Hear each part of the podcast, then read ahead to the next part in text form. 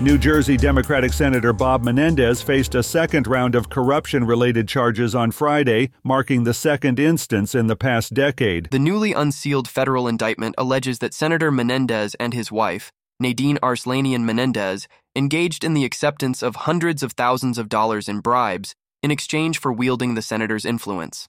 Kevin Sanders reporting. Amidst escalating tensions, India has branded Canada a safe haven for terrorists in response to Canada's suspension of visas for its citizens.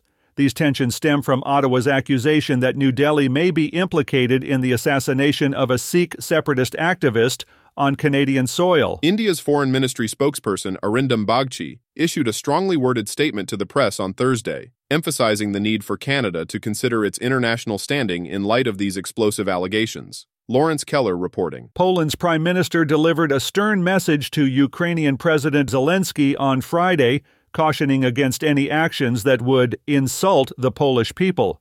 This statement maintains Poland's firm stance following a recent dispute over grain imports even after the Polish president attempted to ease tensions. Last week, Poland extended its ban on Ukrainian grain imports, straining the historically strong relationship between the two neighboring nations, which had stood as allies since Russia's invasion of Ukraine in February the previous year. Kyle Norris reporting. Norway achieved a historic milestone this week by successfully landing an F 35A stealth fighter jet on a highway for the very first time. This demonstration highlights a flexible solution for military forces concerned about the vulnerability of traditional air bases. The Norwegian Armed Forces executed this feat by having two F 35s touch down on a highway located in neighboring Finland, a fellow NATO member and the most recent addition to the military alliance.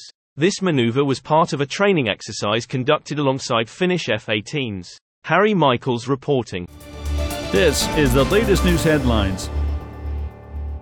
August saw another surge in migration at the U.S. Mexico border, with government data released Friday revealing a significant increase in the number of family members crossing illegally, reaching a record high. Concerns are mounting among fellow Democrats as they grapple with the challenge of providing shelter for the influx of thousands of foreign arrivals from the border. Last month alone, a staggering 233,000 migrants and asylum seekers attempted to cross the U.S. Mexico border without the required visas. On Friday, the FBI announced the initiation of a civil rights investigation into allegations stemming from recent lawsuits. These lawsuits claim that in Baton Rouge, Louisiana, police officers assaulted drug suspects while detaining them in a little known warehouse referred to as the Brave Cave. In one distressing case, a man recounts being taken to the warehouse and subjected to severe beatings, necessitating hospitalization before he was eventually booked into jail. Costco, the retail giant, has issued a recall for tens of thousands of mattresses,